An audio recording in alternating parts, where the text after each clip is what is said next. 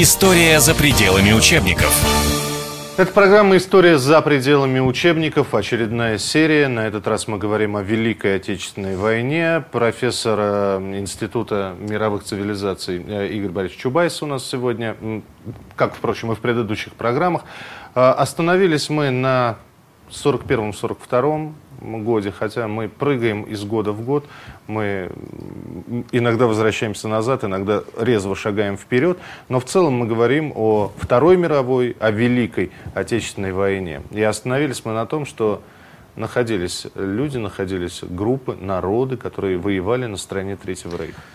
Да, частично, но целый народ, э, всюду был разрыв, и, и, и так сказать, люди с трудом ориентировались в этой ситуации, но понимаете, если бы это только украинские националисты, там, ауновцы, бандеровцы воевали, ну тогда бы с ними можно было разобраться. Но точно так же воевали и русские против этой власти, и Власов.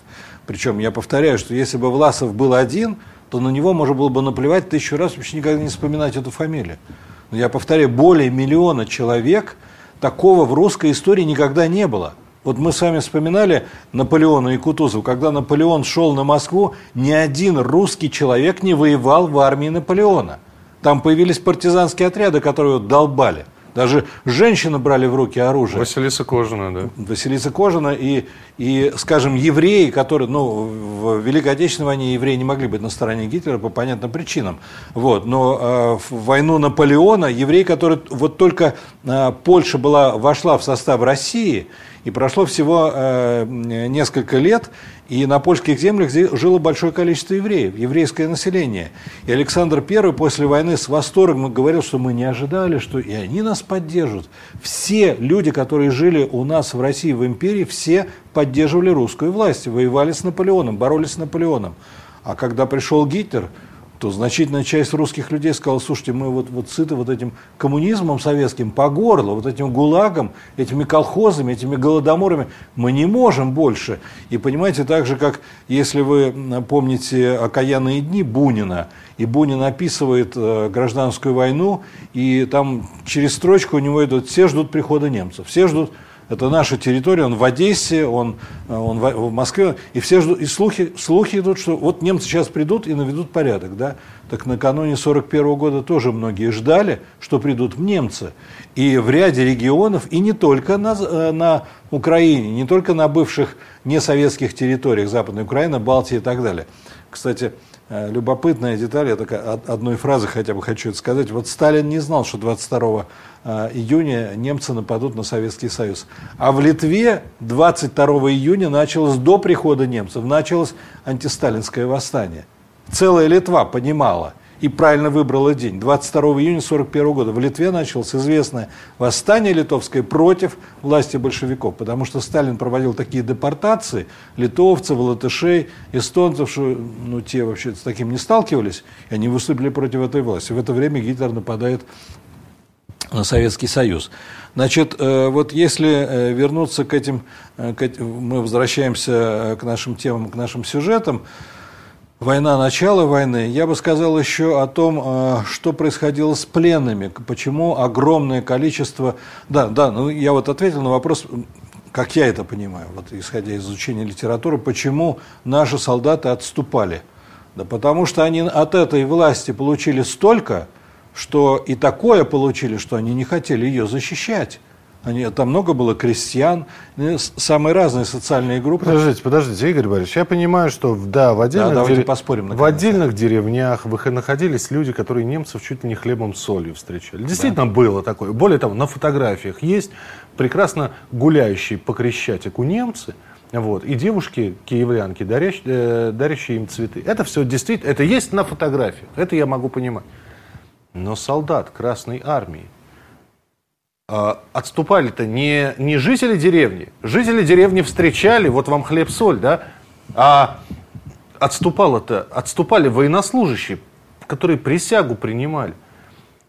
Почему э, белогвардейское движение билось до конца за Бога, царя и Отечества, да, и в крайнем случае уезжало из страны, понимая всю безвыходность ситуации, да? А красные-то откатывались, красноармейцы.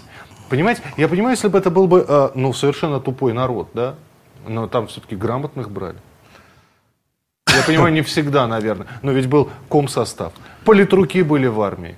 Они-то могли разъяснить вообще, с кем и против кого Да, воюют? да. Все, все верно вы говорите, но тем не менее, вот то, что я говорю, у меня для этого есть основания. Хотя, как вы догадываетесь, несмотря на мой солидный возраст, родился я все-таки после войны. Но есть ряд публикаций. Например, есть вот из свежих публикаций, которая, которая э, является определенным ответом на ваш вопрос, это публикация члена-корреспондента э, Академии наук, Российской Академии наук, а бывшего директора Института российской истории Андрея Николаевича Сахарова, который пишет о том, что ну, вот фиксировались разговоры красноармейцев э, разными способами, там, политруки, э, разные, разные, так сказать, были способы контроля, ну, неформальные разговоры, не, не во время там собрания, а друг с другом. И там сплошь и рядом, ну не сплошь и рядом, но немало разговоров такого плана. Он их приводит, это опубликовано у нас. Э, разговоров типа там, я, когда немцы придут, я защищать коммуну не буду, я сразу брошу. Другой там, а я сдамся в плен, а я там то, а я все. Они не хотели воевать. И я объясняю, за что? За что они должны были, если массовые репрессии, если в Великой Отечественной войне погибло, пало смертью героев 600 русских генералов, а перед войной Сталин уничтожил 1800 русских генералов. За что они должны были воевать? За то, чтобы это продолжалось? Но есть же здравый смысл, ведь надо же признать правду. Вы знаете, что еди... первое поражение русской армии за 150 лет, русской, не, красной, русской армии, это было поражение в Крымской войне. После этого поражения была эпоха великих реформ. Александр II все реформировал. Он, он э, отме, провел крестьянскую реформу, правовую реформу, военную реформу, э, реформу местного самого судейскую правовую реформу. Он, он все проиграли, он сделали выводы. У нас же прошло 70 лет после начала войны. Слушай, ну и что, реформа, но, выводов. ну реформа, ну а в 905-м Цусима? Ну, ну. Я отвечу с удовольствием. Вот было два поражения всего. Поражение в Крымской войне и поражение в русско-японской а я, войне. А я могу еще псевдопоражение вспомнить. 1805 год, первая война с французами. Когда Александру э, ну, просто да, поражение вы... под Стерлицем. Да, да. когда но просто... закончилось-то победой. Но закончилось, да. Нет, но это ну, же все. не конец войны. Все, а что касается русско-японской войны, то Э, это, это очень хорошая тема, большая, но я скажу коротко. В некотором смысле русско-японской войны не было, потому что в русско-японской войне участвовало меньше 10% нашей армии. То есть вся армия была здесь. Причем японцы, это, это не, не миф, это все доказано. Вот я в книжке в этой привожу документы э, о том, что японцы готовили первую русскую революцию, они финансировали ее. И когда была русско-японская война, а в Москве началось вооруженное восстание – а куда императору было деваться? Он должен был здесь наводить порядок. То есть это было не столько поражение армии, сколько политический кризис, который преодолевался и был преодолен. я не случайно говорил в предыдущей встрече, что с 1608 года начался такой рост экономики, которого не было нигде в мире – Понимаете? Поэтому русско-японская война – это поражение временное, случайное, сиюминутное. Да и сама русско-японская война – это кос, это оборотная сторона российских побед. Почему? Потому что Россия непрерывно расширялась, шла экспансия, шло присоединение новых территорий, и японцы сидели и в стрессе, и в ужасе думали, слушайте, они же все возьмут, ну хоть нам, хоть Корею дайте нам, да, они напали на Россию, все рассчитав, все просчитав, подготовив первую революцию, финансируя все оппозиционные партии, хоть Корею нам дайте, напали на Россию, да, они получили Корею временно. Хорошо, хорошо. Э, принимается, ваша версия принимается о том, что откатывались так быстро, потому что не понимали, да, как защищать. Да, но потом-то вдруг стоп, Стоп-машина. Ну да, Совершенно верно. Совершенно а верно. вот здесь возникает вопрос, это что ж такое-то в голове да, переключилось? Да, это, это, с моей точки зрения, очень, очень уместный, правильный и точный вопрос. Что же был? Ну, откатывались бы и откатывались. Да. Как раз за Уральские горы, да? Да, я, я бы еще добавил к тому, что я говорил, что не просто откатывались, а колоссальное количество пленных – в первые месяцы войны Россия, Советский Союз, э, ну, я уже говорил, что из Красной Армии дезертировала, или, э, так сказать, сами ушли, или попали в плен. Дезертир, дезертир – это отдельная статья. 3 миллиона 800 тысяч человек. А за всю войну больше 5 миллионов человек из нашей армии стало военнопленными. Такого не было. Но э, стоит еще два слова сказать о военнопленных, а потом я отвечу с удовольствием на ваш вопрос. Вот говоря о военнопленных, надо иметь в виду следующее. В 1907 году в Гааге была принята Международная конвенция о правах военнопленных. Которую, одним, которую од... все подписали? Да. Одним из инициаторов этой конвенции был Николай II, который заботился о своих подданных, о своих гражданах. И в ходе Первой мировой войны не 5 с лишним миллионов, а 2 миллиона 400 тысяч человек тоже немало. Но большевики работали, разлагали армию. 2 миллиона 400 тысяч человек попало в плен к немцам и в Австро-Венгрию. В Австро-Венгрию и в Германию. Так вот, э, все эти военнопленные нормально питались, нормально лечились. 95% военнопленных вышло после войны из плена, было освобождено – и многие вернулись на родину, некоторые уже, понимая, что такое э, родная советская власть, остались в Европе. Вот, а там я могу вам отдельные сюжеты рассказать. Например, Австро-Венгрия.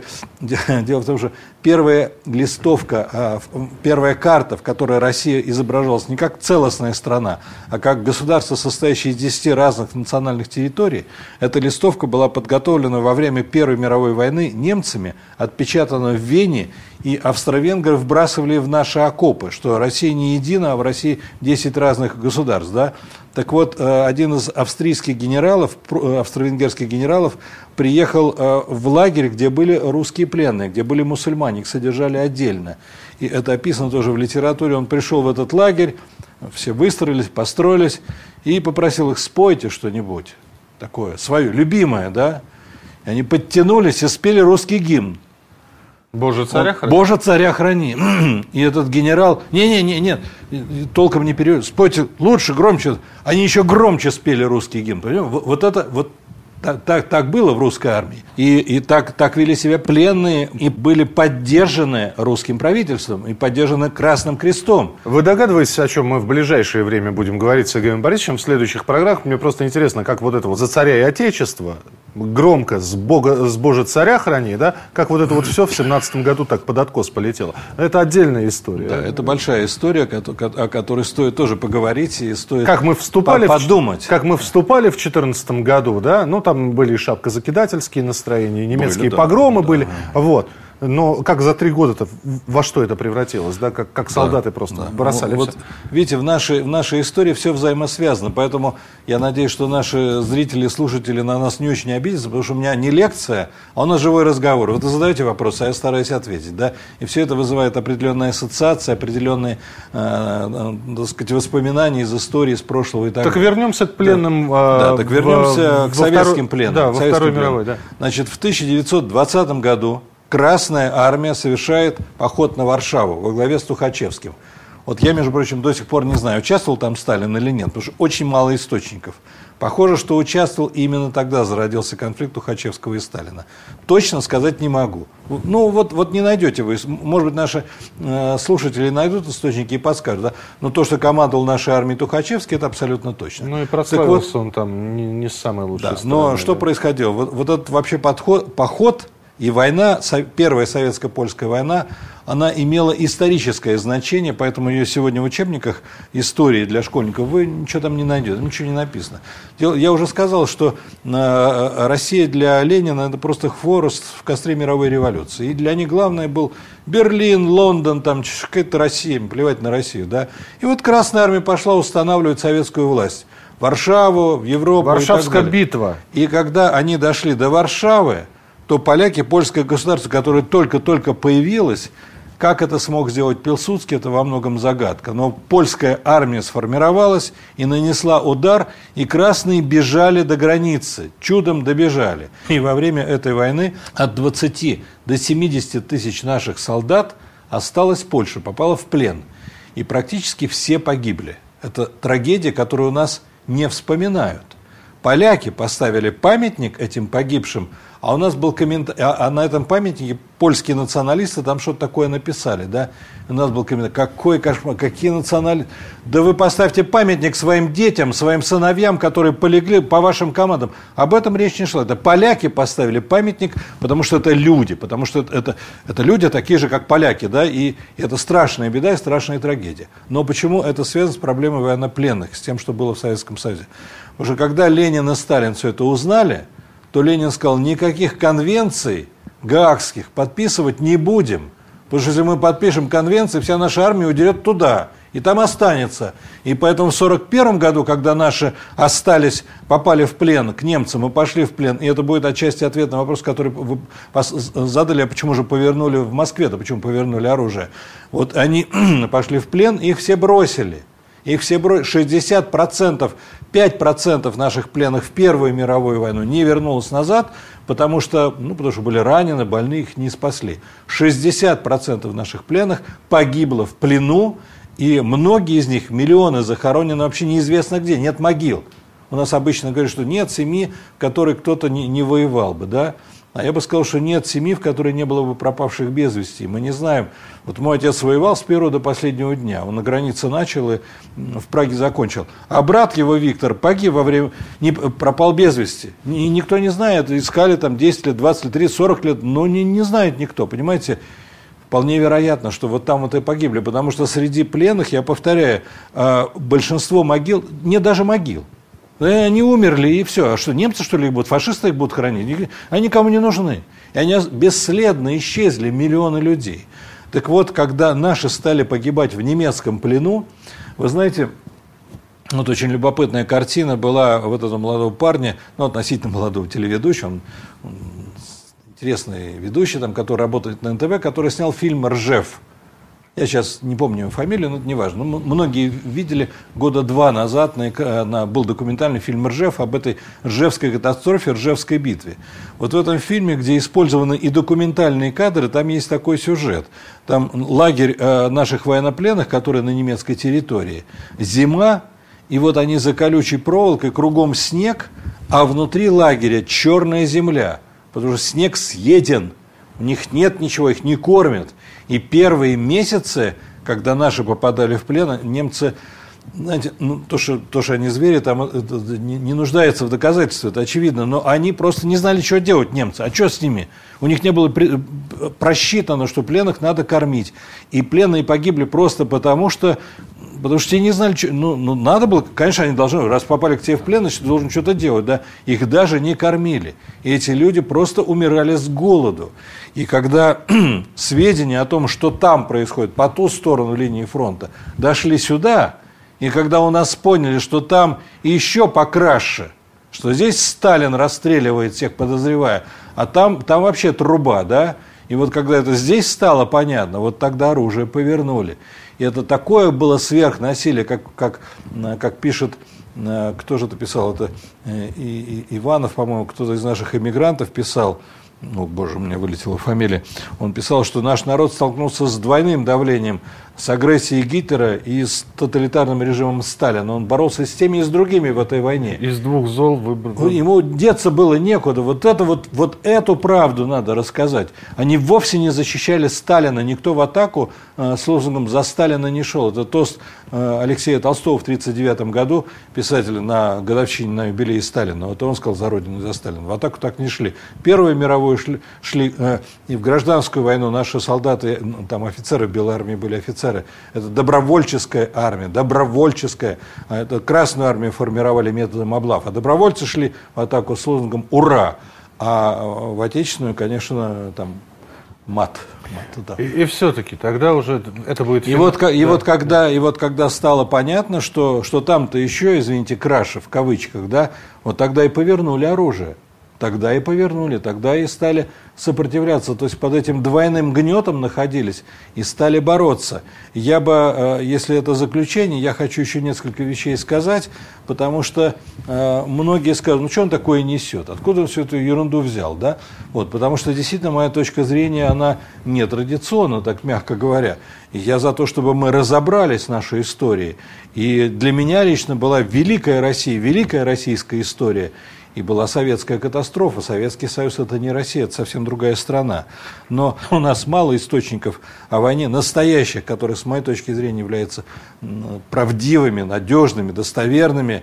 Я вот сказал, что мой отец воевал, да, не было бы отца, не было бы меня, погиб бы отец, не было бы меня.